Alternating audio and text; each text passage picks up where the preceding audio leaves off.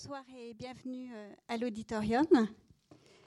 Catherine Vidrovitch, ancienne élève de l'école normale supérieure et agrégée de l'université, est professeure émérite, spécialiste d'histoire africaine et l'auteur de nombreux ouvrages, beaucoup trop nombreux pour être énumérés ici. Je vous cite son dernier titre, paru en 2014 aux éditions Albin Michel, Histoire des villes d'Afrique noire, des origines à la colonisation.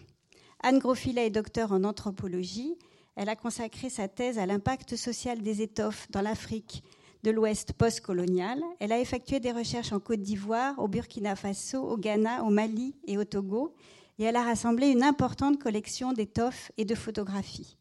Son dernier ouvrage, intitulé L'abécédaire du wax, est paru en 2015 aux éditions Grandir.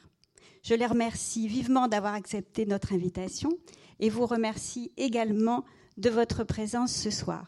Je vous souhaite une bonne soirée.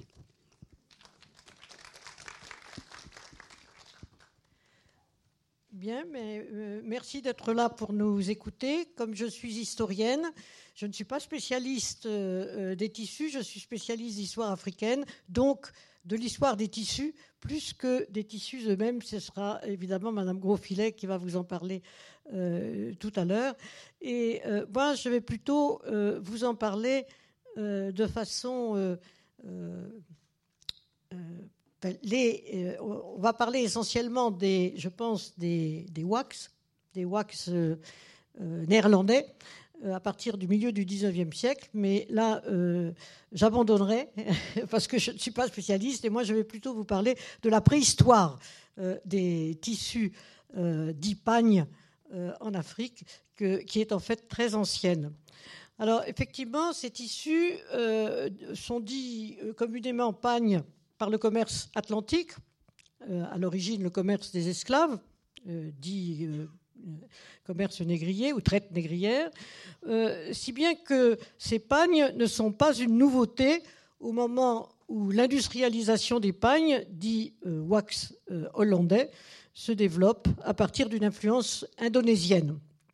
Ce sont, ce sont, ces wax que l'on voit surtout sur les photos de Seydou Keïta, que vous avez peut-être déjà vu ou que vous irez voir, soit en fond, soit surtout sur les costumes que l'on devine chatoyants des femmes qu'il photographie, puisque les photos sont en noir et blanc. Je me suis rendu compte qu'en réalité, j'étais tellement habituée à les voir en couleur que euh, j'aime beaucoup les photos en noir et blanc, mais je voyais les robes en couleur, euh, intellectuellement, euh, disons. Je crois que Mme Anne Grosfilet va vous en projeter quelques spécimens. C'est elle la grande spécialiste de la question. Je me contenterai, comme je vous disais un instant, d'en évoquer la préhistoire. La, première question, c'est comment étaient habillées les femmes de Sénégambie, c'est-à-dire de cet ensemble ouest-africain, avant les wax. Le pagne est probablement arrivé avec les arabo-musulmans par le commerce transsaharien depuis l'Afrique du Nord sur le fleuve Niger. Euh, leur première arrivée euh, remonte euh, à la fin du 8e siècle et au 9e siècle. Avant, les pagnes étaient faits de, manière, de matières diverses selon les lieux. Il y en avait en écorce, il y en avait en feuilles. J'ai vu encore dans les années 70, et il doit toujours en exister, en Centrafrique, des femmes avec pagne de feuilles, c'est-à-dire une petite ceinture de liane et simplement une brassée de feuilles pour cacher les parties sexuelles. Et puis dans l'Ouest, euh, donc dans la région qui nous occupe, en coton, parce que le coton poussait euh, à l'état euh, naturel. Alors au XIe siècle, on voit des pagnes, enfin on a des pagnes, on parle de pagnes, mais c'était une étoffe encore réservée aux on, on c'est-à-dire les arabo-musulmans, les voyageurs, les voyageurs arabes et les géographes qui sont allés dans la région, parce que les Européens ne sont arrivés sur le fleuve Niger qu'à la fin du XVIIIe siècle en 1795, donc ils, n'avaient encore euh, euh, rien vu. Euh, donc c'était à l'époque une, étoffe qui était réservée aux nobles, aux souverains, qui constituait un signe extérieur de prestige et de statut, disons. C'est plus tard que ce tissu est devenu accessible, aux, disons, aux personnes ordinaires. Alors quand, c'est un peu difficile à savoir, et ça n'est pas vraiment ma spécialité, mais au cours des temps. En tous les cas, dès le début des échanges entre la côte atlantique et les Amériques, c'est-à-dire après 1492, et surtout à partir du XVIe siècle, avec la traite des esclaves qui va se développer au XVIIe, euh, les Européens et surtout les Britanniques importent des cotonnades. Alors ce ne sont pas encore du tout euh, le wax euh, dont on va parler. Le pagne devient même une monnaie d'échange. Un esclave va être appelé, et on le trouve beaucoup dans des documents, une pièce d'Inde. Pièce, ça voulait dire euh, euh, l'échange euh, monétarisé. L'Espagne, le, pagne valait tant de pièces d'Inde, c'est-à-dire tant de pagnes. Et pourquoi d'Inde?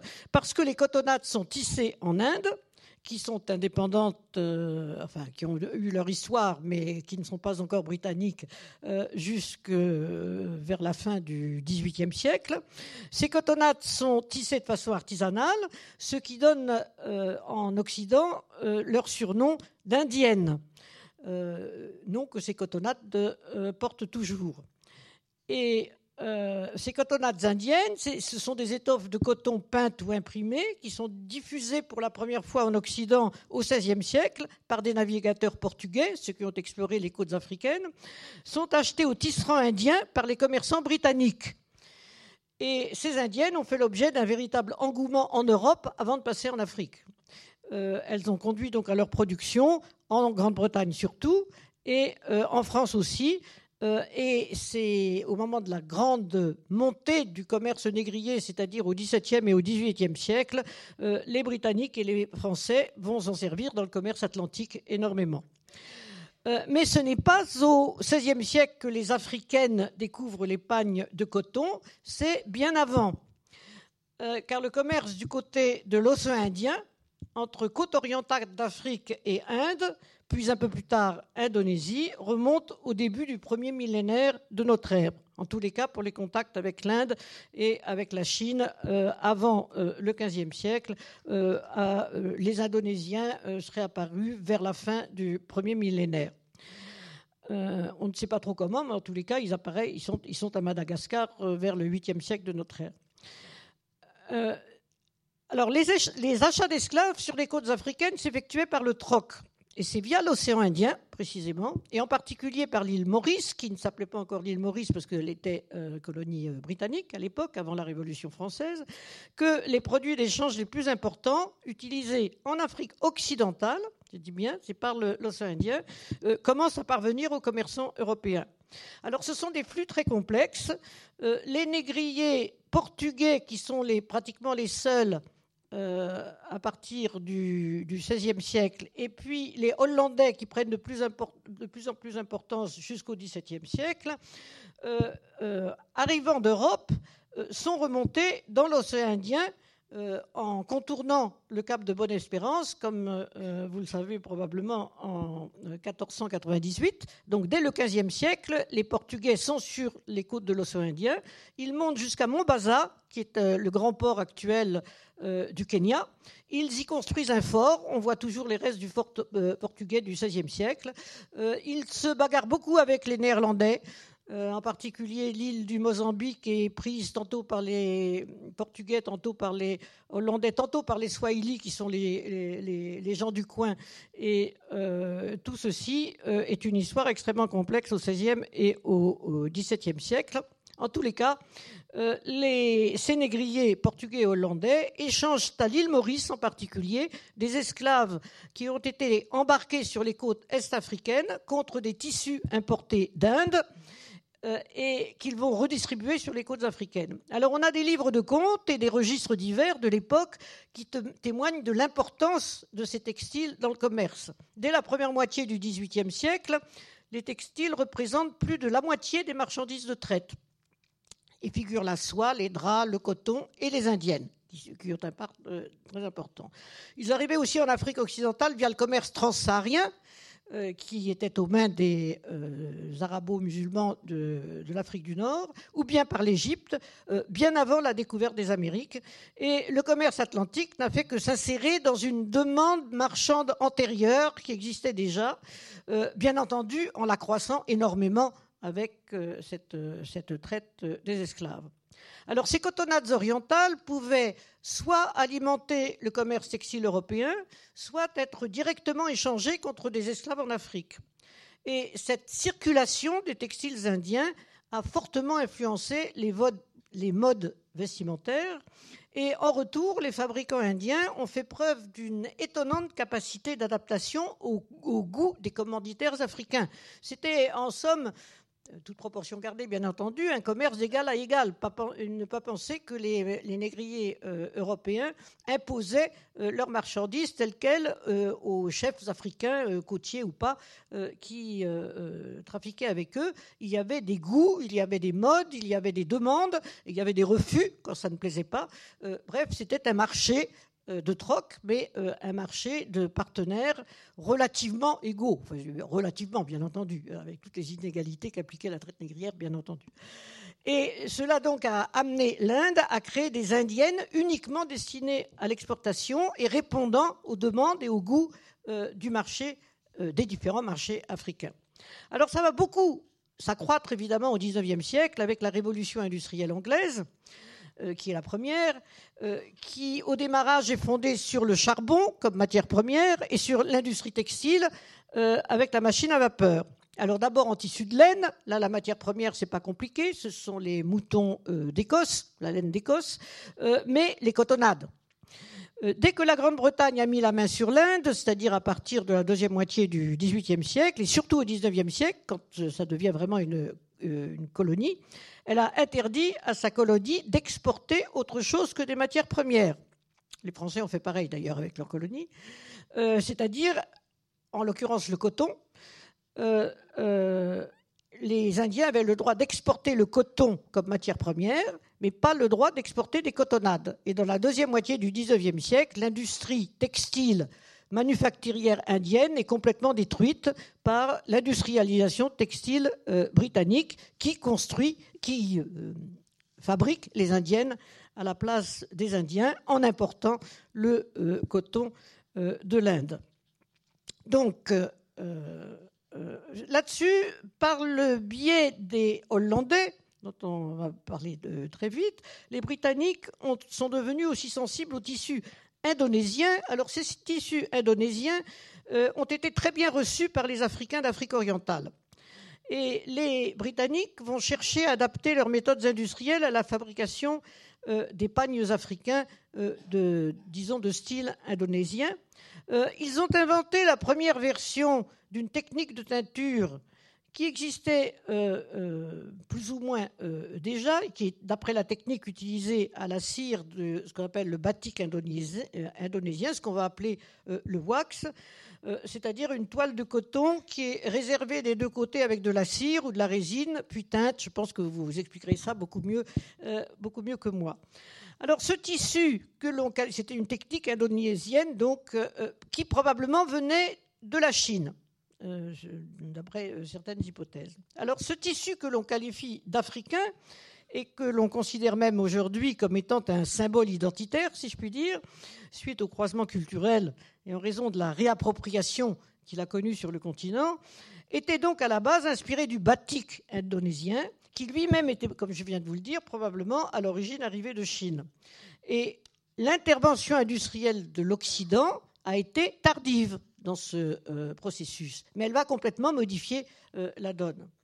Parce qu'elle va compléter puis supplanter au XIXe siècle ce qui existait déjà de façon autochtone. Alors là, je parle de, de l'Afrique, l'Afrique occidentale, depuis longtemps. Alors que l'on appelle le bogolan au Mali, je, voulais vous en apporter, puis malheureusement, je n'ai pas retrouvé au moment de, euh, de partir. le bogolan s'est répandu depuis le XVIIe siècle, au moins dans toute l'Afrique occidentale sahélienne, à partir d'un centre manufacturier autochtone très actif, basé à Kano, au nord du Nigeria actuel. C'est un peu la même histoire que l'Inde dont je vous ai parlé euh, à l'instant.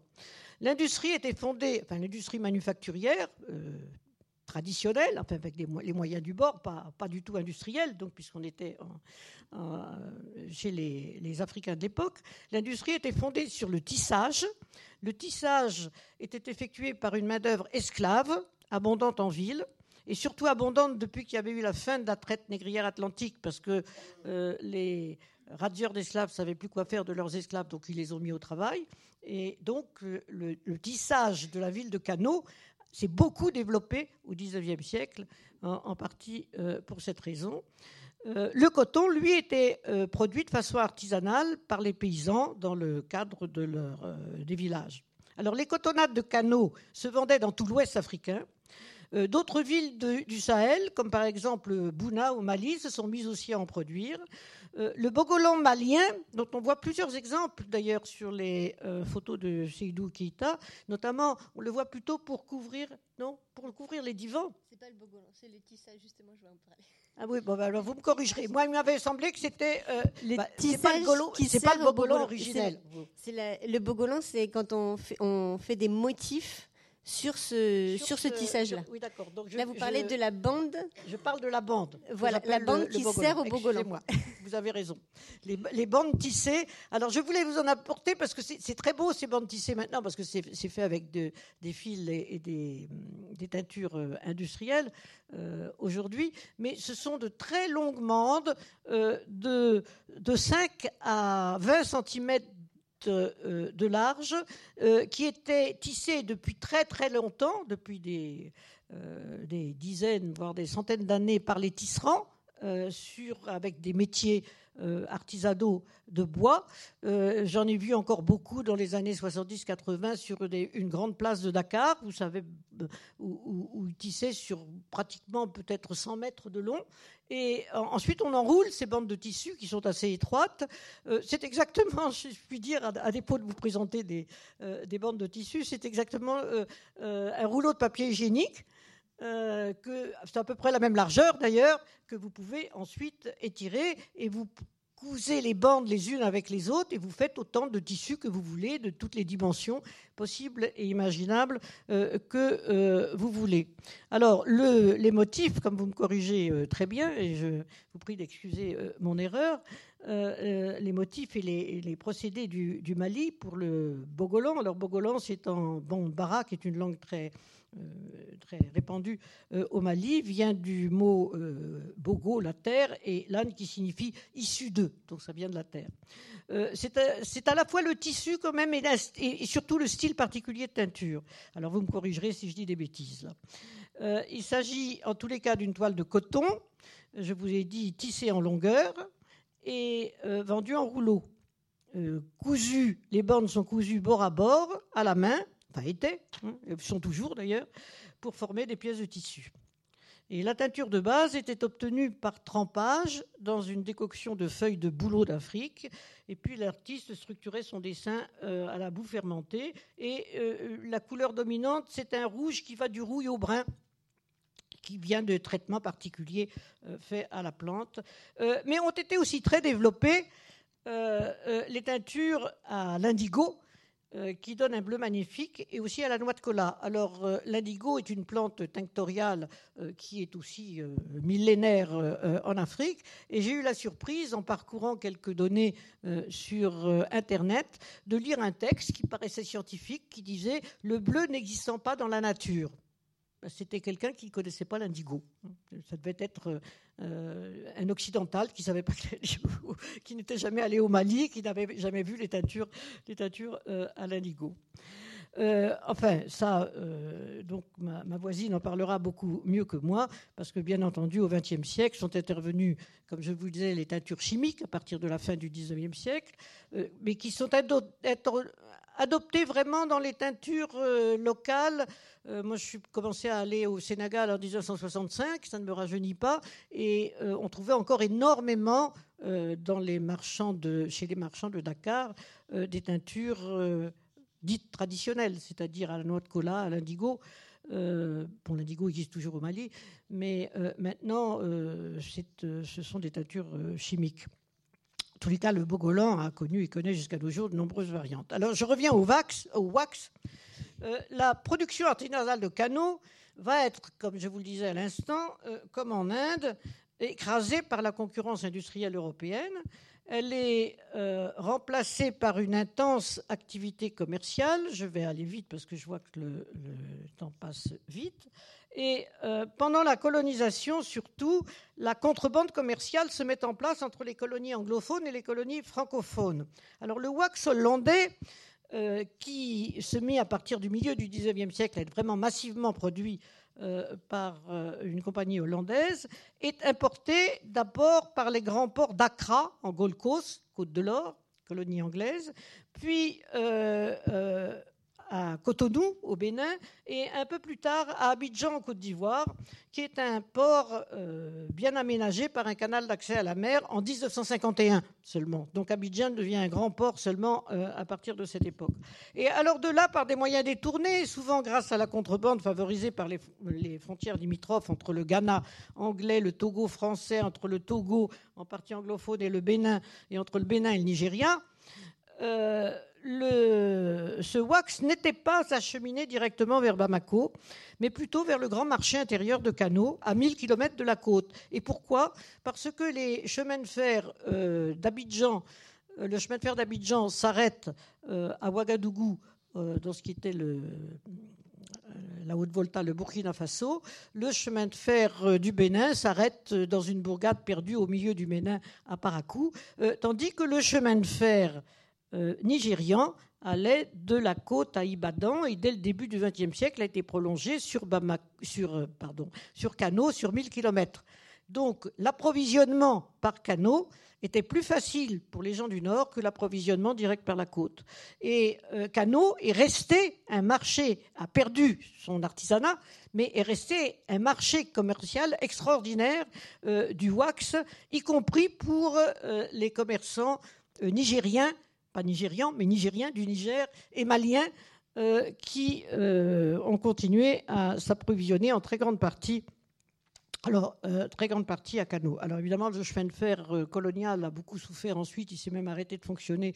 On parle, je ne sais pas où il en est, d'être établi. Mais il y a maintenant, évidemment, d'autres moyens euh, de transport qui justement n'existait pas du côté francophone, du côté français à l'époque de la colonisation, puisque euh, il y avait un transportement avec des camions euh, les camions n'apparaissent que dans les années 1920, les pistes étaient mauvaises, c'était long, c'était très coûteux, et finalement, euh, aller vers la côte jusqu'à la côte nigériane et remonter par le chemin de fer euh, britannique était quelque chose de plus efficace qui n'était pas le seul moyen d'obtenir euh, les cotonnades au Mali, mais qui était un moyen euh, fort important, d'autant que dans le Nigeria du Sud, les Yoruba, très commerçants, se sont emparés du trafic vers le nord et ont assuré aussi euh, des caravanes outre, outre le chemin de fer. Alors, je reviens pour finir à la fabrication du wax. donc, une toute première technique assez proche, euh, euh, mais ça vous le direz mieux que moi, si c'est vrai ou pas, aurait été expérimentée en Angleterre, mais ce sont les Hollandais euh, qui vont en parvenir donc à la production de masse dont Anne Groffilet va certainement vous entretenir dès le milieu du XIXe siècle. Parce que vu le succès auprès des Africaines, les Européens ont commencé à s'adapter, là encore, aux besoins des consommateurs et au style local en adaptant les motifs et les couleurs selon la mode, selon les époques, etc. Alors, d'après une version de l'histoire, ce sont des soldats ghanéens de l'armée hollandaise qui auraient ramené à leur retour au pays des batiks javanais, qui auraient connu un tel succès que les Néerlandais ont réorienté leur commerce en Afrique.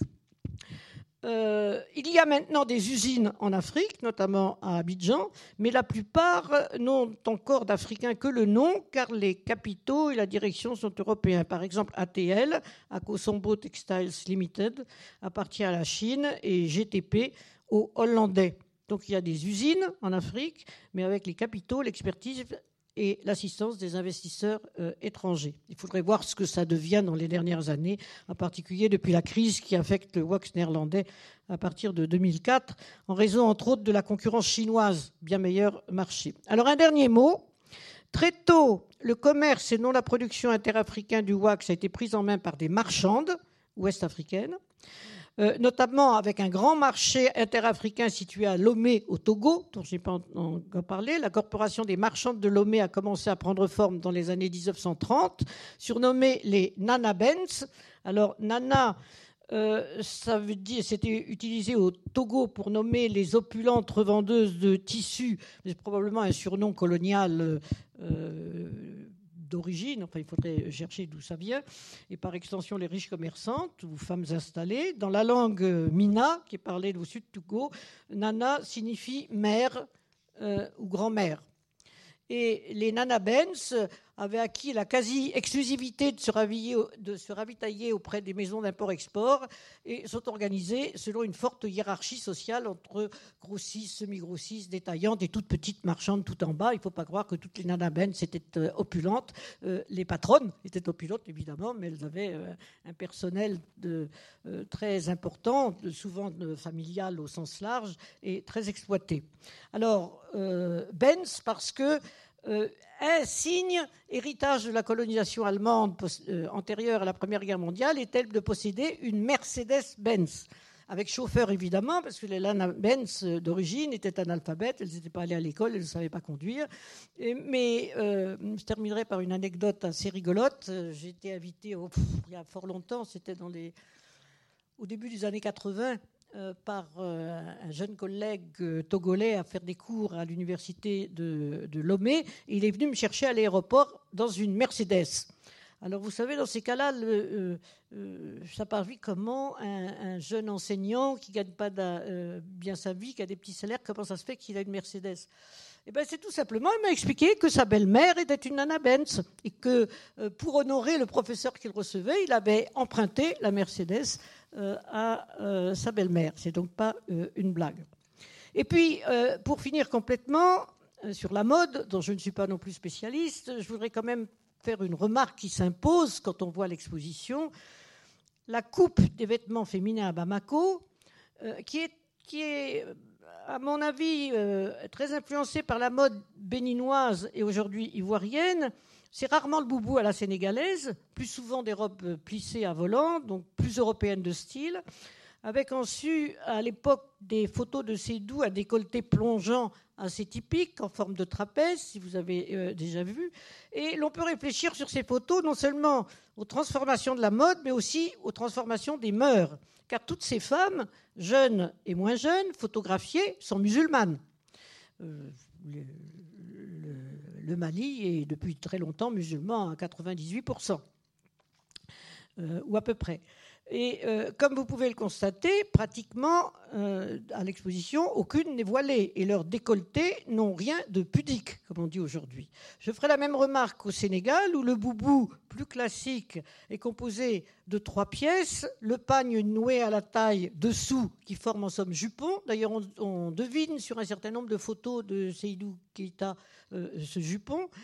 Euh, le grand boubou, alors ça c'est le grand boubou euh, à la sénégalaise, d'une seule pièce avec un trou pour la tête et une pièce de tissu plus, plus petite pour le foulard de tête, en général du même tissu.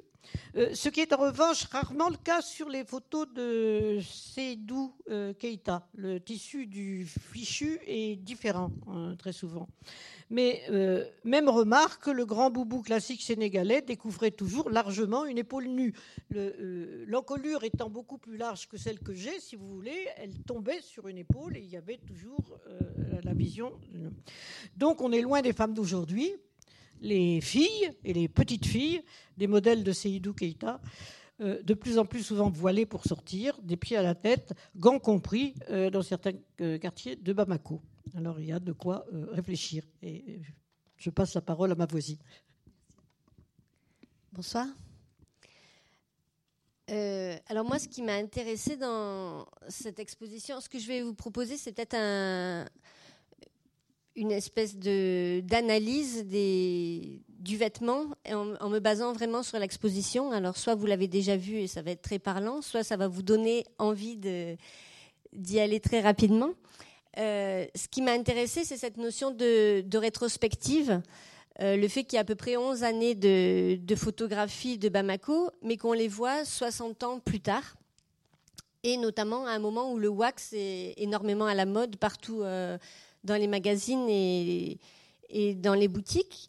Et comme le soulignait très bien Catherine Kotkri-Vidrovitch, Aujourd'hui, il y a beaucoup de wax chinois, malheureusement, et beaucoup d'imitations, de contrefaçons à, un coût très faible. Même, je le dis juste, c'est un constat, c'est pas une critique. ce que vous trouvez dans la boutique, c'est du tissu de, très mauvaise qualité, c'est de l'African print, mais c'est pas du wax alors que tout ce que vous voyez dans l'exposition, c'est euh, du wax hollandais de très grande qualité. Donc c'est vraiment un autre tissu.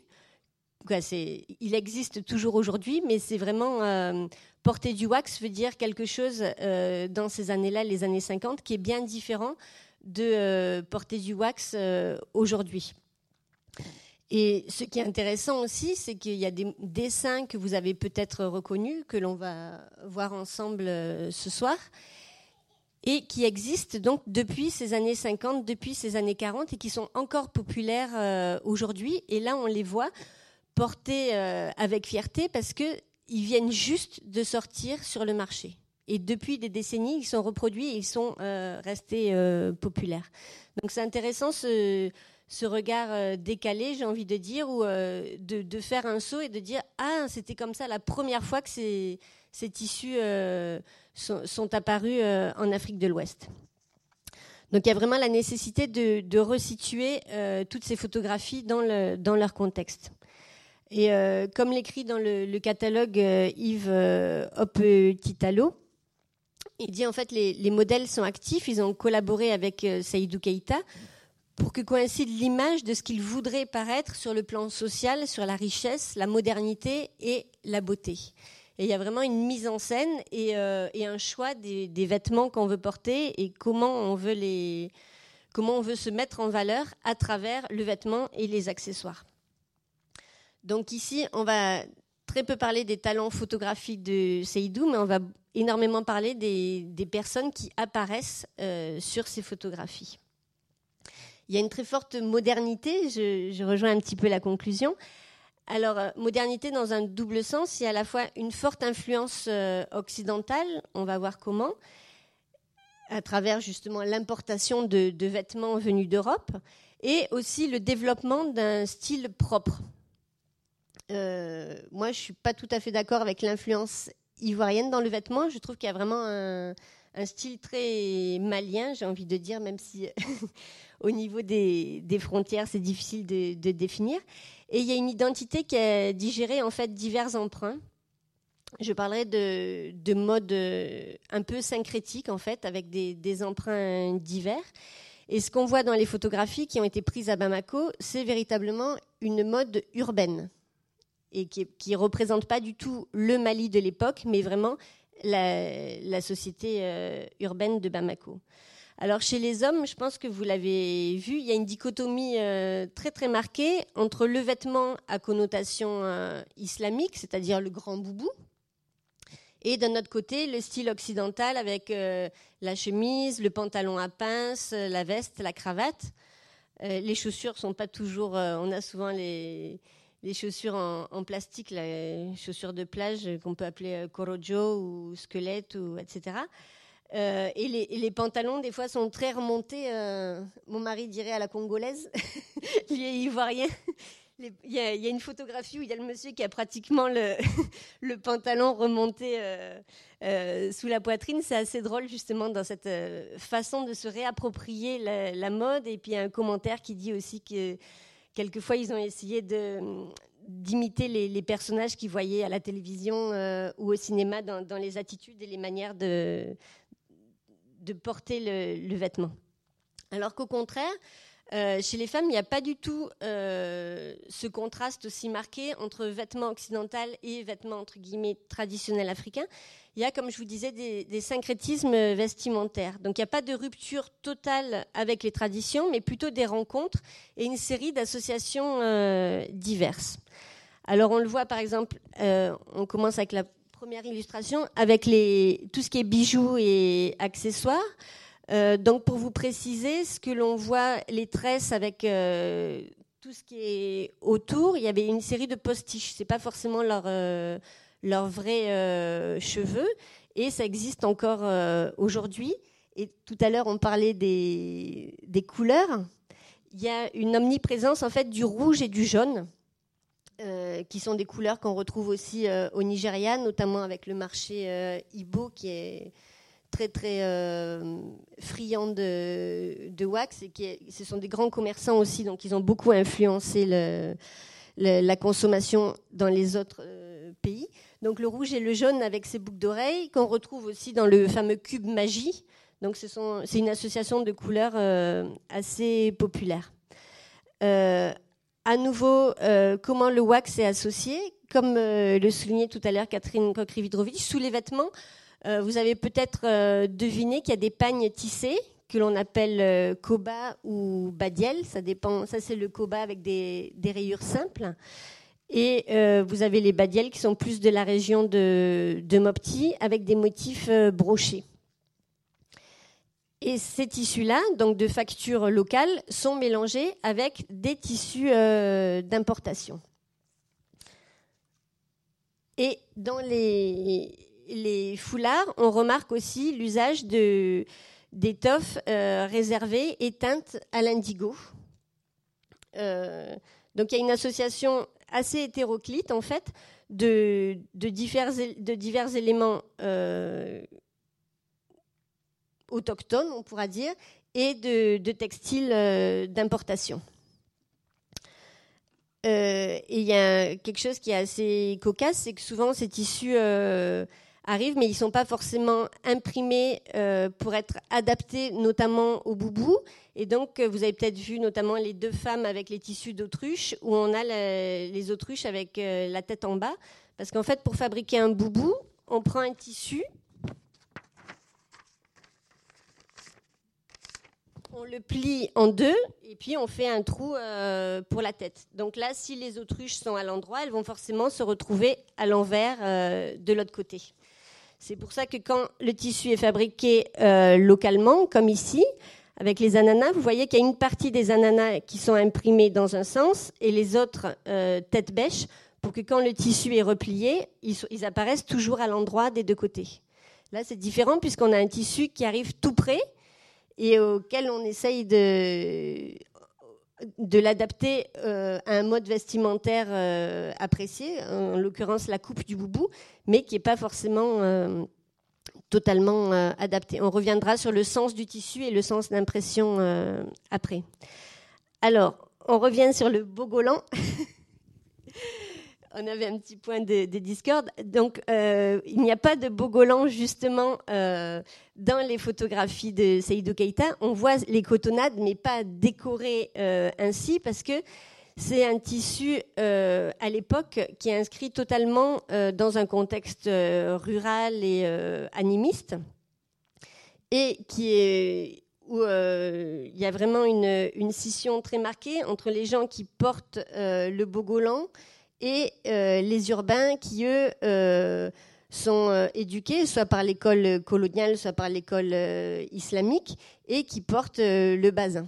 Et donc là, c'est vraiment euh, les, urbains euh, dénigrent un petit peu les gens qui portent les, les bogolans en disant ça c'est un peu les, les bougounis, les gens de les gens du village. Donc on, ne les voit pas justement, alors que si on prenait des, photos aujourd'hui de, Bamako en comparaison, on verrait que depuis euh, euh Chris Seydou, dont je parlerai à la fin, et euh, l'émergence des créateurs africains, il y a une valorisation du Bogolan qui est devenu un tissu urbain et un élément de la fierté malienne. donc on, comme on revient donc à ce, fameux wax, euh, et l'intérêt de ce tissu, c'est que c'est un tissu de luxe qui a été fabriqué pour une élite. Donc, comme le disait très bien Catherine Kokri-Vidrovitch, il y avait déjà avant euh, en Afrique d'autres étoffes fabriquées pour le marché euh, ouest africain. mais il y, avait, il y avait les indiennes et puis il y avait d'autres tissus qui sont euh, désignés par le terme générique de Manchester Cloth, puisque Manchester a été un énorme centre euh, textile, à la fois de production de textiles pour le marché africain et aussi de commercialisation. C'est-à-dire que des tissus du monde entier euh, passaient par Manchester pour être revendus en Afrique, et notamment en Afrique de l'Ouest. Il y avait des tissus de Nantes, par exemple, qui étaient acheminés par le biais de Manchester pour, pour arriver en Afrique de l'Ouest. Et c'était un tissu bon marché, en fait, que tout le monde pouvait, pouvait s'acheter. et les Hollandais, ce qu'ils ont cherché à faire, c'était vraiment à toucher une élite et à fabriquer un tissu euh, de très très grande qualité pour que les élites puissent se distinguer par le vêtement, comme ils l'ont fait euh, même euh, auparavant avec les quintés tissés, avec les chefs à Caen. Il y a toujours eu, ou dans la région de Cano, justement, avec les grands boubous brodés. Donc le, vêtement a toujours participé à la, distinction sociale, à l'apparat, etc. Donc les Hollandais ont dit c'est bien de fabriquer des tissus industriels pour le marché africain, mais il faut bien comprendre la société et euh, créer quelque chose aussi qui, soit vraiment quelque chose euh, de luxe que tout le monde ne pourra pas euh, s'acheter. Et justement, ceux qui ont pu s'en offrir vont venir se faire prendre en photo chez Saïdou Keïta pour dire, vous avez vu, moi j'ai réussi à acheter du wax Vlisco. Alors ce processus complexe, on en a déjà un petit peu parlé, c'est un batik. Euh, j'ai envie de dire, si vous comprenez pas tout, c'est pas grave. C'est juste pour vous montrer qu'il y a énormément d'étapes et c'est ça qui, justifie entre guillemets le, la valeur euh, de ce tissu. Donc, dans une première étape, le tissu est imprimé avec de, la cire ou une résine. Euh, donc, c'est les parties un peu que vous voyez sur la gauche, les, parties un peu marron. Et le, blanc, c'est la couleur normale du tissu. Ensuite, il est trempé dans de l'indigo et comme il n'y a pas eu de résine, les zones qui n'ont pas été protégées par ce qu'on appelle une réserve, la teinture va rentrer là où c'était blanc. D'accord? Ensuite, on va laver le tissu pour enlever une partie de la résine. Vous voyez qu'il y a des parties un petit peu blanches. C'est ce qu'on appelle euh, les craquelures. Le, processus s'appelle le, cracking. Et ensuite, on va imprimer. Vous voyez la couleur euh, bleu turquoise on va imprimer par-dessus. Mais on a gardé la résine. Vous voyez qu'il y a du bleu turquoise, mais il reste des espèces de petites euh, zones protégées. Et quand on, lave, vous voyez que ça ne fait pas un bleu uniforme, mais on a des espèces de, marbrures euh, ou de veines. Donc on a fait ça une fois pour le bleu et une fois pour cette espèce de kaki. Et ensuite, on rajoute encore une couleur, le, le orangé, et celui-ci, il sera imprimé avec des tampons manuellement. Donc il y a application de cire. Et là, on parle des deux côtés du tissu, puisque le, tissu n'a ni envers ni endroit. Application de cire, teinture, craquelure, application de couleur pour des effets de, de, marbrure ou de, de veine, et ensuite impression au tampon. Et on peut aller, suivant, parce qu'il y a aussi le bubbling pour faire des petits points blancs, on peut aller jusqu'à 26 étapes de transformation euh, du tissu. Euh, vous voyez, voilà. Donc c'est avec des tampons comme ça, en bois euh, recouvert de feutre, qu'on imprime sur les tissus les dernières couleurs. Voilà. Donc là, vous avez un motif euh, d'inspiration indonésienne qui a été imprimé au tampon.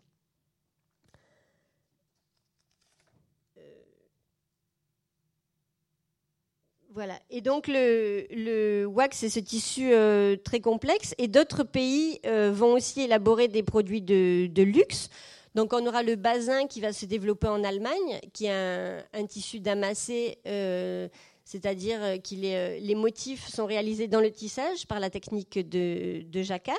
Ça, ce sera davantage utilisé soit tout blanc euh, pour les boubous, soit aussi teint, avec soit de l'indigo, soit plus tard des colorants chimiques. On aura aussi beaucoup de dentelles ce qu'on appelle dentelle anglaise, mais qui est plutôt euh, euh, fabriquée en, Autriche, en Tchécoslovaquie. On a la guipure, et puis aussi beaucoup de rubans que vous avez peut-être vu sur les vêtements, ou euh, qui servent en fait, qui sont appliqués et cousus et qui permettent de réaliser des dessins sur les, sur les tissus. Il y a énormément de, de vêtements qui sont décorés à base de, de rubans cousus. Et comme on, en parlait tout à l'heure, euh, ce qui est intéressant, c'est que le, batik, au début, euh, trouve son inspiration euh, dans les batiks indonésiens, mais très vite, on va avoir un souci de s'adapter au marché africain et de faire vraiment des motifs qui correspondent à la demande du marché local. Au niveau de, de la vente, ça arrive assez tardivement, donc ça commence, Vlisco est créé en 1846. Euh, deux années avant 48, euh, l'abolition de l'esclavage. Mais en fait, au début, ils font des, foulards, ils ont fait aussi des kangas pour euh, l'Afrique de, l'Est. Et c'est un petit peu plus tard qu'ils réalisent vraiment du wax à la fin du 19e siècle. Et on aura aussi la ville de Manchester qui va en fabriquer. Il y aura dix sociétés qui vont en fabriquer. Il y aura un lieu de production, mais dix sociétés différentes qui feront des dessins. Euh, et eux, ils auront mis au point le processus, euh, ils auront acquis le, processus de fabrication vers 1910, donc assez tardivement. Et pour la, pour la vente, euh, donc ça arrive par le golfe de Guinée et ensuite ça remonte. Et ils bénéficient déjà de structures en place comme la CFAO, la compagnie française d'Afrique occidentale, l'UAC, United Africa Company, qui vendent déjà euh, le savon, euh, les cyclomoteurs, etc. Donc il y a déjà au niveau du commerce euh, une mise en place des pays coloniaux. Donc on parlait de Gold Coast, donc à la fois les, colonisateurs britanniques et français, qui vont permettre justement de diffuser plus facilement puisque tout a été déjà mis en place pour organiser la vente. Et donc Bamako n'est pas un lieu euh, direct d'approvisionnement, il dépend d'autres pays, donc du Nigeria, de la Côte d'Ivoire. Et quelque part, ce qui est intéressant, c'est qu'ils vont reproduire les goûts d'ailleurs. C'est-à-dire, euh, c'est un écho des tissus euh, qu'on voit au Nigeria ou en Côte d'Ivoire. Mais ils n'ont pas de, style propre. On ne peut pas dire qu'il y, a un style de, wax qui est spécifique au Mali à cette époque-là. Et il y a très très peu de dessins en fait. Si vous voyez, il y a une très grande récurrence euh, à travers euh, les, photos de, de Seydou Keïta. Et euh, au début, ça m'a même donné l'impression que Seydou Keïta prêtait certaines robes. Comme il a prêté, il mettait à disposition les scooters, une machine à coudre, une radio, certains bijoux. Euh, on, peut avoir l'impression qu'il y, a certaines robes qui sont mises à disposition et que les femmes viennent et elles disent ah ben tiens je vais, mettre celle-là. Et en fait si vous regardez les, détails de la confection, on s'aperçoit que pas du tout. C'est parce qu'il y avait peut-être, euh, je pense, 15, 15 dessins à l'époque de wax qui étaient euh, disponibles sur le marché. Et il y a cette notion de mode aussi qui fait qu'il fallait avoir le bon dessin et donc c'était bien de montrer dans cette année-là que l'on avait euh, ce, dessin-là. Et, de venir euh, se faire photographier pour montrer que, pour prouver aussi que, qu'on a vraiment pu euh, l'acheter. donc on va parler un petit peu de, l'imagerie de ces wax parce que ce qui est intéressant, c'est que ça reflète la projection des, des occidentaux sur ce qui peut plaire aux Africains, ce qui fait entre guillemets africain. Euh, comme on l'a déjà souligné, on est dans un contexte quand même euh, très islamisé. Donc on peut supposer qu'il y a certaines restrictions euh, au niveau de ce qui peut être représenté ou pas représenté. Alors, ce qui est intéressant, c'est qu'il y a une très forte inspiration du, du tie c'est-à-dire de tout ce qui est teinture artisanale, à la fois dans les motifs et dans les dispositions c'est-à-dire à la fois le petit motif central que l'on va euh, retrouver, et puis euh, ces dispositions en spirale que l'on voit avec des coris ou que l'on voit avec, d'autres éléments. On le voit aussi dans un tissu euh, Java. Il y a plusieurs fois des, vêtements comme ça où il y a des petits motifs en spirale. Et ça, ça vient directement des étoffes locales produites de manière artisanale. On le voit dans ce dessin-là, je ne sais pas si vous le voyez. Voilà, qui est assez euh, classique. Aujourd'hui, on le connaît sous le nom de Suzanne. Et en fait, ça, c'est euh, complètement inspiré de la technique de tie and dye, puisque euh, pour faire la teinture, on prend le tissu comme ça. Là, on le ligature, on le ligature ici, et puis là, et on le trempe dans la teinture. Là où c'était attaché, ça va rester clair, merci. Et euh, là où il n'y a pas eu de protection, ça devient vert. Vous voyez? Donc c'est de là que viennent ces motifs. Merci. Voilà, que l'on retrouve euh, ici, ici. Euh, il y a ce dessin, c'est drôle parce que je l'ai sélectionné et il a été pris pour faire toute l'arche d'entrée de, de l'exposition. Ça aussi, c'est c'est inspiré des, étoffes euh, de teinture euh, locale. Et euh, il y a deux éléments très forts, donc à la fois les coris que l'on retrouve dans pas mal d'étoffes. Alors les coris, ils ont une ils ont une importance assez particulière puisque c'était utilisé comme monnaie d'échange. Et aussi, il y a un caractère sacré, notamment utilisé dans la, divination. Euh, euh, et euh, c'est intéressant de souligner avec le wax, puisqu'on parlait du tissu comme moyen d'échange et, et comme, comme monnaie locale, mais le wax ne peut se développer que si auparavant il y a une vraie monnaie. pas une monnaie locale, mais une monnaie sur le plan international qui permet d'acheter euh, des tissus aux Européens. Et donc tout ça, ça a été mis en place auparavant et c'est ce qui a permis au wax de, si bien se, vendre. Donc je vous disais euh, euh, les maisons de commerce type CFAO UAC, une monnaie qui a été mise en place. Donc il y, a eu beaucoup de choses en, amont qui, ont permis de l'installation du wax et la popularisation du wax. Le deuxième euh, motif que l'on retrouve dans plusieurs dessins, c'est-à-dire un élément qui est repris et décliné à travers euh, différents wax, c'est euh, cette, forme oblongue. alors auprès des, usines, on a une version très un peu édulcorée où on m'a dit c'est le symbole de la fertilité. ils appellent ça mat, le, matrice ou le tapis où la femme accouche. Euh, après, il y a des chercheurs qui voient davantage le, symbole du, pubis. Euh, dans tous les cas, euh, peu importe ce qu'il veut dire, on le retrouve de manière récurrente à travers divers dessins photographiés par Keita et aussi aujourd'hui encore dans un grand nombre de compositions de, de pagnes. Après, vous avez celui-ci. Alors, c'est, on le trouve c'est un dessin vraiment d'inspiration euh, indonésienne. Et on le trouve dans un couple où la dame a juste les petites manches euh, euh, comme, avec ce tissu. Et là, il y a un gros plastron tout blanc. Vous verrez, vous essayerez de, de le retrouver avec encore une inspiration indonésienne très très forte. Ce dessin aussi que l'on retrouve à plusieurs euh, reprises.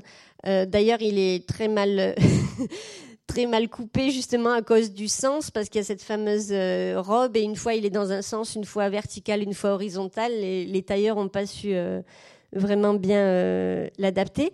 Et il s'inspire, il y, a des graines et puis il y a des fameuses perles qui ont euh, participé au commerce justement euh, pour les échanges contre l'ivoire, contre l'ébène, contre l'or. Et euh, ces, perles que l'on appelle notamment les mille fleurs, mille fiori, qui sont originaires d'Italie et qui ont servi aussi de marque de distinction chez les peuples Akans, donc notamment Ghana et les peuples baoulés en Côte d'Ivoire. Et donc, euh, tout à l'heure, je vous parlais d'emprunt et le fait que le Mali ait des tissus qui arrivent, euh, mais qui ne sont pas vraiment destinés à eux. Ce sont, des, ce sont des types de perles que l'on ne trouve pas au Mali, que l'on trouve dans la côte et qui ont été. Euh, cette représentation est arrivée à Bamako, mais elle n'a pas d'écho, on peut dire, direct avec les cultures locales sahéliennes. Euh, il y a une grosse représentation aussi de l'alimentation avec les pintades. Là aussi, vous verrez, euh, elles sont à l'endroit et à l'envers euh, sur la robe d'une dame. Et il y a aussi plusieurs compositions avec des patchwork. donc, c'est-à-dire qu'il y a des motifs, des dessins populaires qui sont compilés en fait et qui permettent d'avoir en un seul tissu tout ce qui est à la mode à cette époque-là. Donc là, vous voyez le motif central inspiré du, fameux tie and. Vous reconnaissez les pintades en bas à droite, les arachides aussi, que l'on retrouve sur les, modèles euh, de Keita, qui servent notamment à, faire le mafé, qui est un des plats euh, typiques euh, du Mali. Et puis le motif avec l'espèce de lion javanais que je viens de vous montrer en haut, juste au-dessus des, arachides. Il y a ce tissu aussi que l'on retrouve chez Keita. Alors c'est la poule avec euh, les poussins, les œufs, il y a les têtes de coq, mais le coq n'a que la tête, il n'apparaît pas entier sur le pagne. Et euh, là, on peut l'associer soit à l'alimentation, au début où les, dessinateurs l'ont fait, puisqu'il y a la pintade, etc. Mais plus tard, il va devenir une allégorie euh, de la famille, puisque, comme le disait très bien Catherine Kokri-Vidrovitch, euh, les plus grands commerçants de, de pagne et wax euh, hollandais euh, vont être les Nanabens du Togo. Et le moyen de vendre ces tissus et de, surtout, comme elles ont le monopole des dessins, de, vendre les dessins dont elles ont l'exclusivité, c'est de leur donner des noms. Et celui-là va devenir la famille. Et son nom va être diffusé en langue djoula et ça donne quelque chose comme Tchebanade, qu'on retrouve à Abidjan au Burkina, dans la région de Bobo Dioulasso et euh, au Mali. Alors, celui-ci, on le retrouve euh, à de... Il est très très récurrent. Il va devenir euh, l'œil de ma rivale, mais il n'est pas encore à cette époque-là. On retrouve à nouveau l'association rouge et jaune dont je vous parlais tout à l'heure, beaucoup de tissus rouge et jaune. Et là, c'est très intéressant parce qu'on a des motifs qui n'ont pas d'inspiration euh, directe avec un contexte africain, mais euh, qui vont permettre aux populations de se projeter et de l'associer à quelque chose. Donc soit un problème conjugal, soit un événement euh, de quelque chose qu'ils auront vu au cinéma, à la télévision. Je ne sais pas si vous avez vu la couverture du numéro hors série de Connaissance des Arts. Euh, il y a un petit motif qui s'appelle Trois ministres, parce qu'un jour, il y a eu une réunion avec euh, trois ministres, et donc euh, le pagne est sorti à ce moment-là. Les gens ont dit, ah ben tiens, c'est trois ministres pour, pour cette réunion-là. Il y a eu aussi Fusée Apollo dans les début des années 70. Donc les, noms sont donnés par rapport à différents contextes. Mais comme je, dis, je le redis, le Mali n'est pas principalement un marché de wax, donc ils récupèrent en général les noms qui viennent de la côte et ils ne font que les diffuser pour euh, rendre les pagnes euh, populaires. Euh, ce qui m'a interloqué aussi un petit peu, c'est le, tissu des raquettes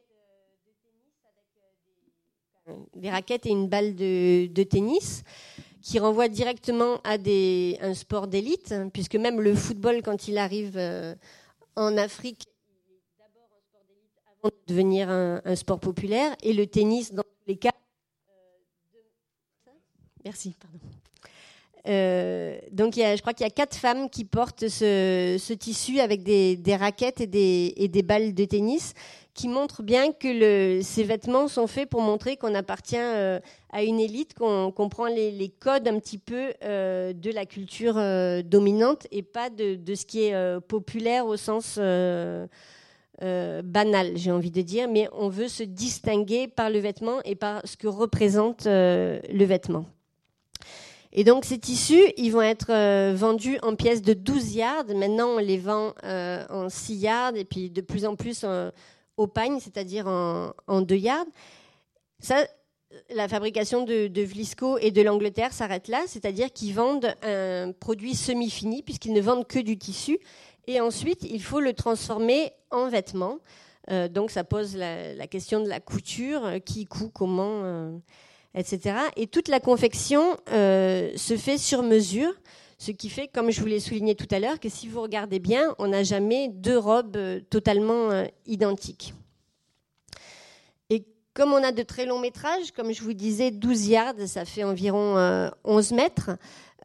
souvent, il est acheté, il est partagé, soit avec une amie très proche, soit avec une parente, ce qui explique aussi qu'il y a souvent des duos où on a deux personnes qui portent le même tissu, mais ça peut être aussi des uniformes, c'est-à-dire qu'à l'occasion d'événements majeurs, comme un mariage par exemple, l'assemblée des, ce qu'on appellerait ici les demoiselles d'honneur ou les proches de, la mariée, vont choisir un tissu et tout le monde va porter ce même tissu.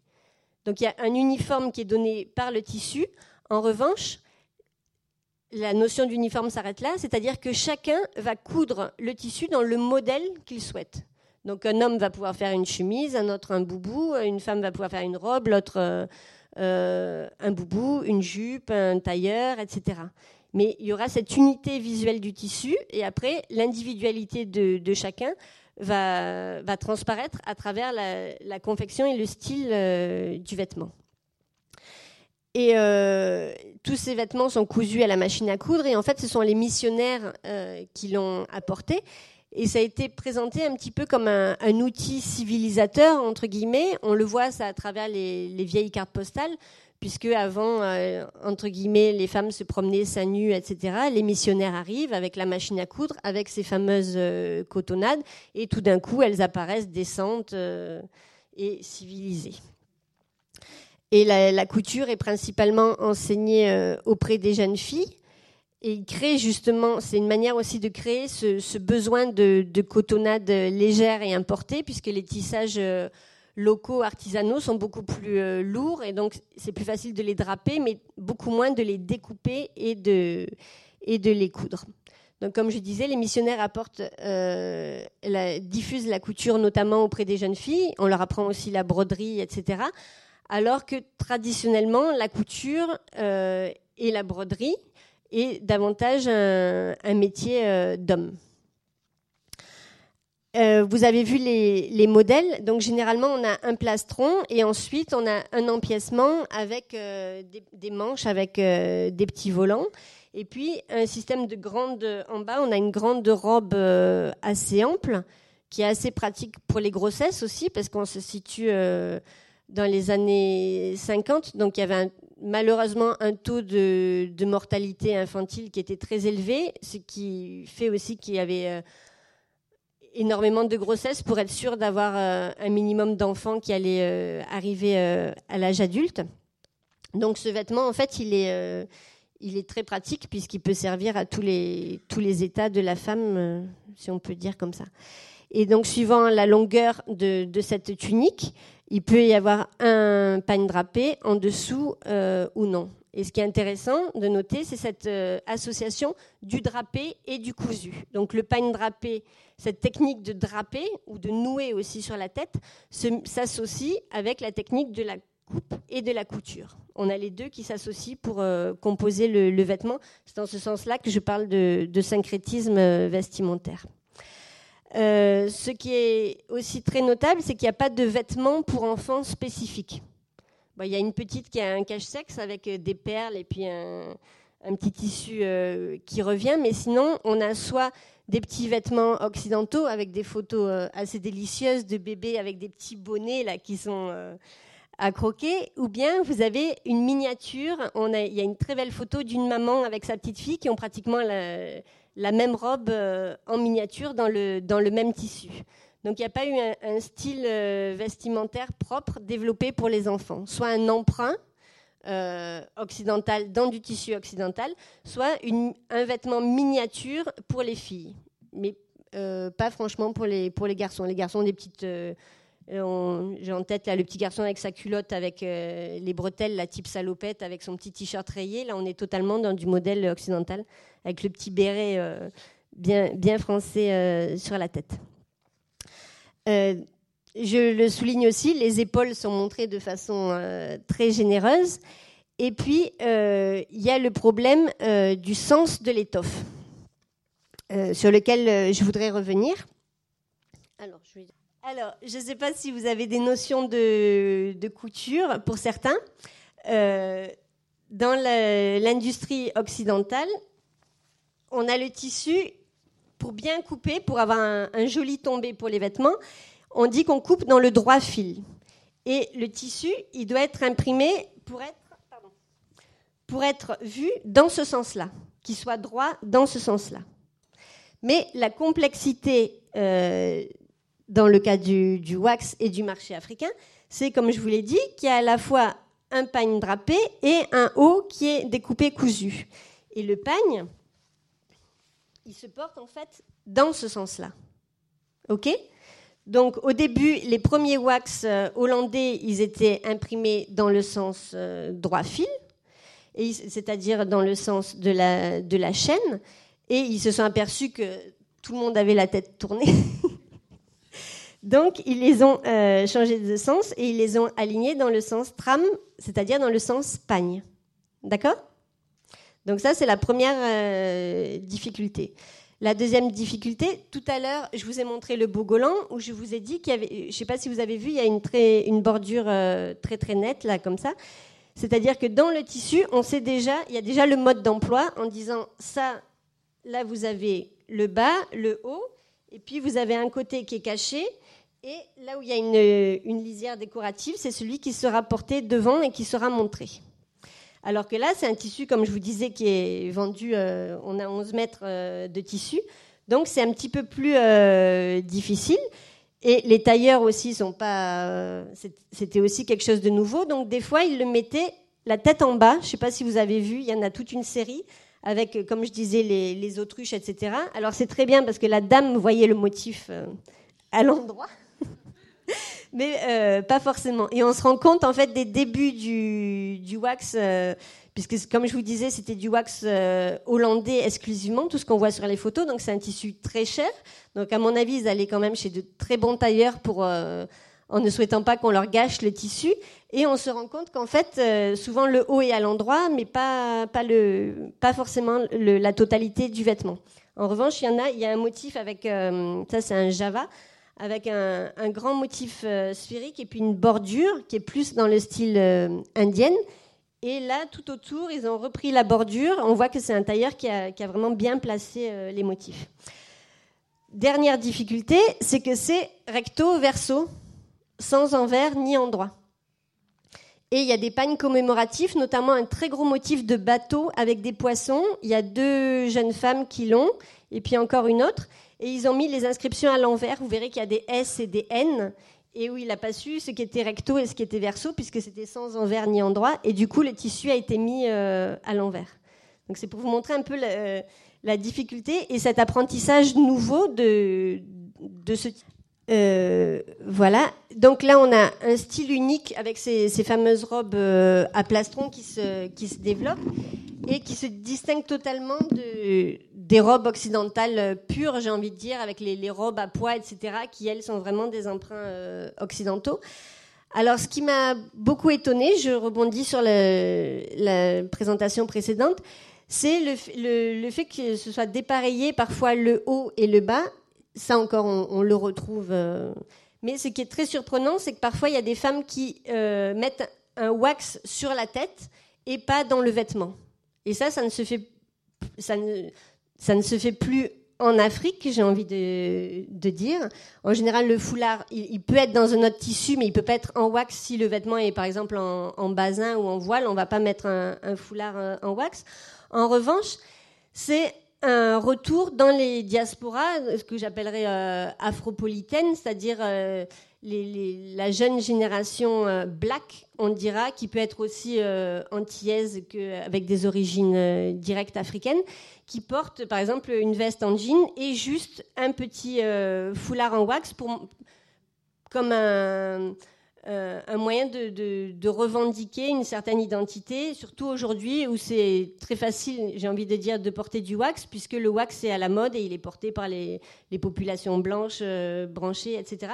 Donc on retrouve cet élément qui peut être aussi euh, influencé par justement ce retour aux vieilles photographies, etc., puisqu'on a tout pas un retour aux sources, mais une, prise de conscience, j'ai envie de dire, des populations actuelles noirs qui vivent en Occident de, leur histoire et qui, euh, veulent être euh, acteurs de leur histoire et comprendre euh, et, la comprendre. Voilà, donc on a, je finis juste, c'est ma conclusion. Donc on voit cette, cette mode qui se développe à Bamako et qui se positionne, on voit ces femmes qui se positionnent comme des, des éléments de, l'élégance. Et on peut se demander si Bamako est vraiment une capitale de, la mode et de l'élégance aujourd'hui. Ce qui est intéressant, c'est qu'en 1949, donc en pleine période où ces photos ont été prises, 1949 voit la naissance du premier grand créateur africain qui s'appelle Chris Seydou et qui va préfigurer euh, toute la, génération actuelle de, créateurs euh, africains. Donc, euh, on peut dire que vraiment Bamako a joué un rôle central et continue à jouer un rôle central dans la mode africaine. Voilà, je vous remercie.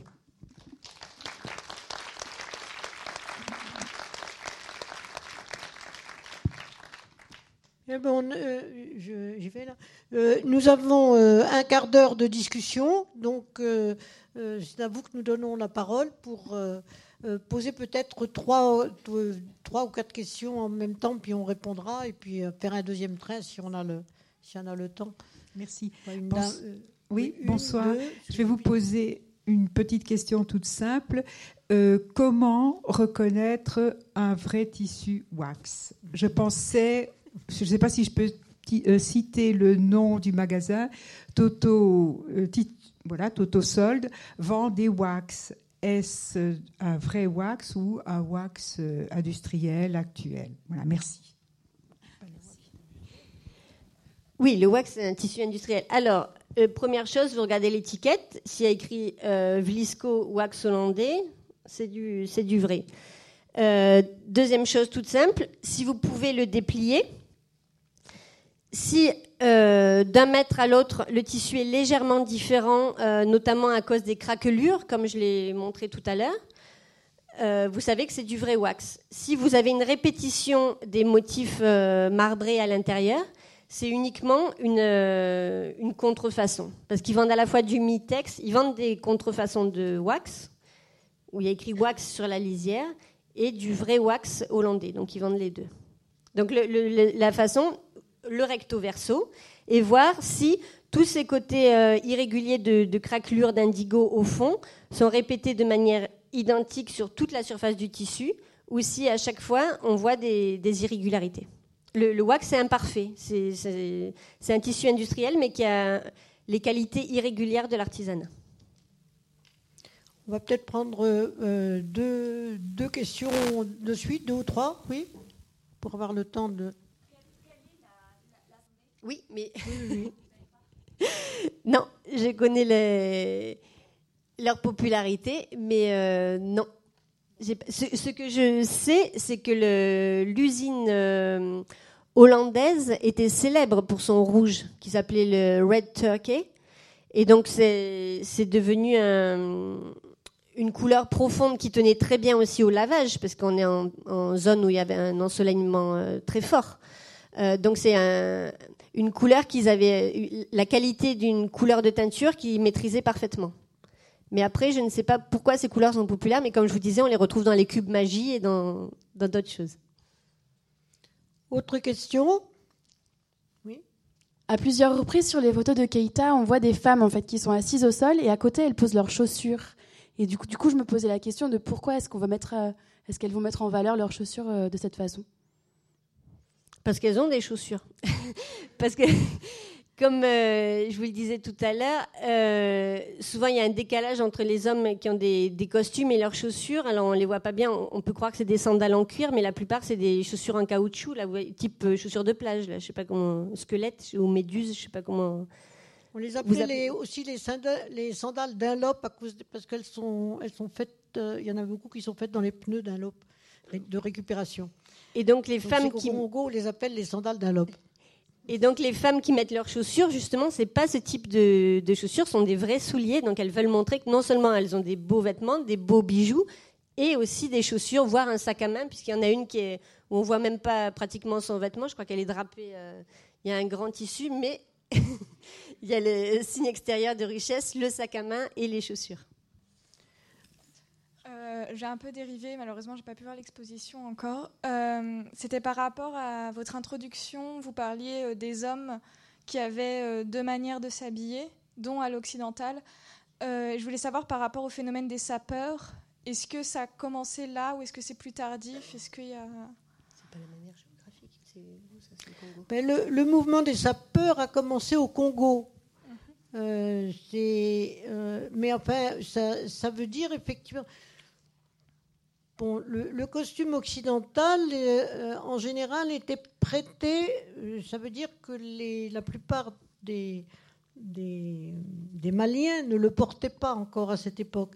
Donc le, costume occidental était prêté par le photographe. Euh, c'est ce qui est dit dans le, dans le catalogue très souvent, avec euh, effectivement quelques symboles bien occidentaux, les lunettes sans verre, euh, la cravate. Ça, c'était fourni par Seydou Keïta, qui offrait toute une série d'objets. On, repère d'ailleurs pour les femmes, il avait deux colliers très typiques que l'on voit très souvent, parce que bon, elles n'avaient pas de bijoux, probablement, ce bijou leur plaisait, etc. Et donc le, mouvement des sapeurs, qui, qui, qui, vient de se saper, hein, c'est pas les sapeurs-pompiers, c'est se saper, euh, c'est un mouvement qui est vraiment né à Brazzaville et à, Kinshasa, euh, à peu près vers la même époque, je crois, hein, peut-être plus tôt, je ne me souviens plus très bien, euh, mais c'est vraiment parti de là. Et ça s'est répandu assez fort, puisque, puisque mais vous le voyez, l'écrivain Mabankou, qui vient d'être élu au Collège de France, a fait sa première conférence dans une veste dont il a dit que son tailleur des sapeurs, pays congolais, son tailleur des sapeurs a dit qu'il fallait être réservé donc, je ne sais plus quelle est la couleur, mais enfin, c'est une couleur très vive, mais enfin, c'est euh, uni. Donc, c'est véritablement Afrique équatoriale, euh, Afrique, Afrique centrale.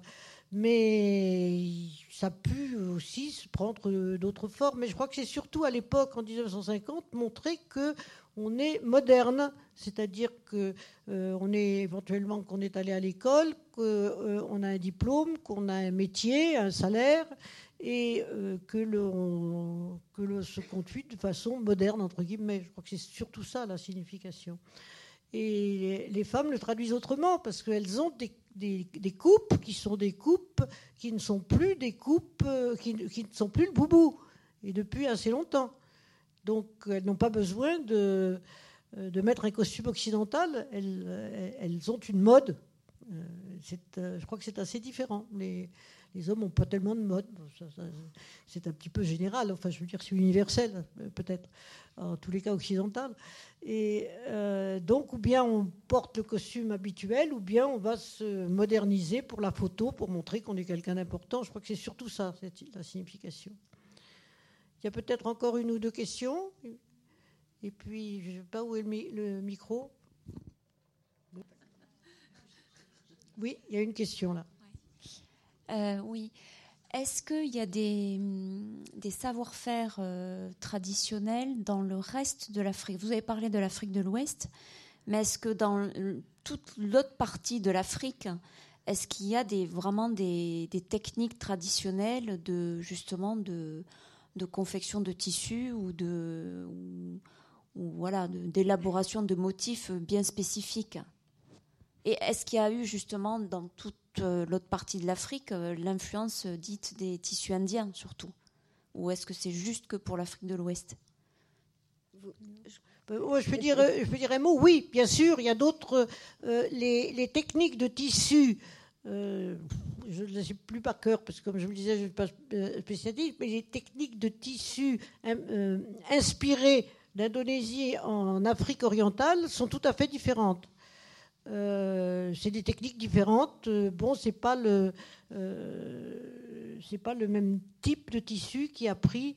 et puis alors il y a aussi des tissus très importants. Je ne sais pas si c'est utilisé en fabrique de l'Ouest, en, Afrique de l'Ouest, en tous les cas c'est en Afrique orientale. c'est l'importance de ne pas porter directement. Alors je ne sais plus si c'est la soie ou le coton. Donc ce sont des tissus euh, typique sur la côte orientale pour un musulman, typique qui a euh, un côté soie et un côté coton. Euh, pour que la peau ne soit pas en contact. Alors, malheureusement, je ne sais plus si laquelle des deux. Et, puis, alors, vous avez des zones où, où le costume européen l'a emporté très tôt, imposé essentiellement, je pense, par, par les missionnaires par les missionnaires protestants. En Afrique australe, en Afrique du Sud, au Cameroun, euh, dans le sud du Cameroun, euh, ça fait très longtemps que les femmes sont au Congo aussi, dans, dans, les Congos, que les femmes sont habillées à, l'européenne. avec des robes d'ailleurs bon marché du marché, mal coupées, qui, qui leur vont fort mal. Et c'est peut penser que esthétiquement ça, serait mieux. Mais enfin, dans, des zones, si vous voulez, comme je vous le disais, où le costume c'était le pagne de feuilles, qui se comprend très bien parce que c'est des zones vraiment très chaudes, et donc, euh, c'était parfaitement euh, raisonnable de, pouvoir changer de robe en somme tous les jours en changeant, en, changeant les feuilles. Bon, ben, quand on s'est mis à s'habiller, parce que les, missionnaires disaient c'est mal de montrer les seins, euh, il ne faut pas se promener tout nu, ben, qu'est-ce qu'on pouvait mettre C'était les costumes européens. Donc, vous avez beaucoup de régions, en Afrique centrale, en Afrique orientale aussi, où, où vous n'avez pas de, de, de aussi euh, euh, caractéristiques que ce qu'on trouve effectivement dans beaucoup de pays d'Afrique euh, occidentale ou sur la côte africaine orientale. Mais en Afrique de centrale, donc l'ancien Zaïre, le Congo, on a notamment le, le royaume Kuba avec le, qui excelle dans le, le travail du raffia avec les, les nchak qui sont euh, désappliqués, et puis on a aussi les Kassai, les velours euh, du Kassai. Donc non, dans chaque région, on, parle quand même d'un continent, hein, d'une cinquantaine de pays. Donc il y a les tissages de soie de Madagascar, on a le travail du raffia, en Ouganda il y a le travail des, des écorces. Euh, les pygmées aussi qui dessinent sur les écorces. Donc il y a, il y a des tissus d'écorce absolument magnifiques. Hein. Et les Le musée du Quai Branly en particulier. On, parlait de l'Afrique australe et l'Afrique du Sud, avec aussi le, perlage de tissus, même chez les Maasai, où les, peaux de bêtes sont décorées de, perles de rocaille aussi. Donc il y, a des vêtements euh, chez les, chez les aussi euh, au Cameroun, avec un travail de, perles sur les de décoration de, vêtements à partir de, perles. Non, non, c'est très très riche. Et après, il y a aussi en industriel, le wax, il, est quand même beaucoup plus Afrique de l'Ouest, Afrique centrale. Et il y a les kangas, donc il y a des tissus industriels spécifiques aussi aux, différents marchés africains. Les kangas, qui sont des espèces de paréo, d'ailleurs à Madagascar on appelle ça paréo, qui contiennent une inscription euh, proverbiale. Donc soit en kiswahili, soit euh, en malgache, quand y a plusieurs. Maintenant on les fait en anglais pour les, touristes. Et en Afrique du Sud, on a les choué qui sont des tissus qui étaient euh, fabriqués à Manchester pour le marché sud-africain. Donc a des marchés spécifiques, mais chacun, il y a du tissu partout et des belles choses partout. Mais je crois que. Encore une question. alors une dernière, alors une dernière. Oui, merci pour euh, votre conférence. En fait, j'avais une question. Moi, c'était par rapport au wax ou pagne, où on voit des photos reproduites, et je voulais savoir de quand ça datait les portraits photographiques intégrés euh, aux tissus eux-mêmes, comme j'ai pu en voir dans, sur certaines. Euh, c'est peut-être plus récent. Vous avez jamais vu ça, non? Comme le, le, travail de Omar Victor Diop Je comprends pas. Bah, en fait, euh, c'est-à-dire qu'on trouve aujourd'hui euh, des, bah, des pagnes, des, des wax, avec euh, intégrés des portraits. Ah, les, oui, les pagnes commémoratives politiques. Oui, et puis aussi des, portraits de personnes. C'est commémoratif, effectivement. Est-ce que vous avez des informations là-dessus? Est-ce que ça date de quand? Est-ce que... alors, ça date du début 20e. Euh, donc en général, c'est une autre qualité. Il y en a eu qui ont été faits en, wax. Maintenant, Vlisco a arrêté parce qu'il ne voulait plus travailler. C'est leur discours. Hein. Donc, on m'a dit il y a deux choses. D'une part, on ne veut pas que notre image soit associée à celle de certains dictateurs. Et d'autre part aussi, euh, il y a des coups d'État et une certaine, pas précarité, mais disons que euh, c'est pas des pannes qu'on peut vendre pendant euh, aussi longtemps que l'œil de Marival, qu'on peut vendre euh, pendant 50 ou 60 ans. Donc ils ont dit nous ça nous intéresse pas ça nous intéresse plus d'en imprimer. Et aujourd'hui, ceux qui sont faits sont imprimés en fancy, c'est-à-dire un processus tout simple d'impression. Et la Comatex, par exemple, au Mali, continue à imprimer des, des pagnes commémoratifs.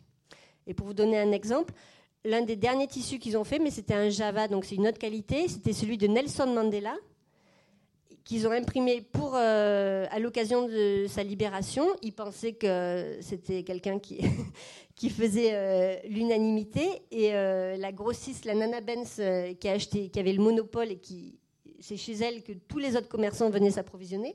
Elle n'arrivait pas à se débarrasser de son stock puisqu'il y a eu les affaires ensuite avec Winnie Mandela, vous savez, qui ont sali son nom. Et c'est seulement au décès de Nelson Mandela que, à ce moment-là, elle a pu relancer les ventes, mais euh, pendant longtemps, c'était dans ses cantines et elle n'arrivait plus à les écouler. Donc même quelqu'un comme Nelson Mandela n'était pas euh, bankable, j'ai envie de dire. Merci beaucoup.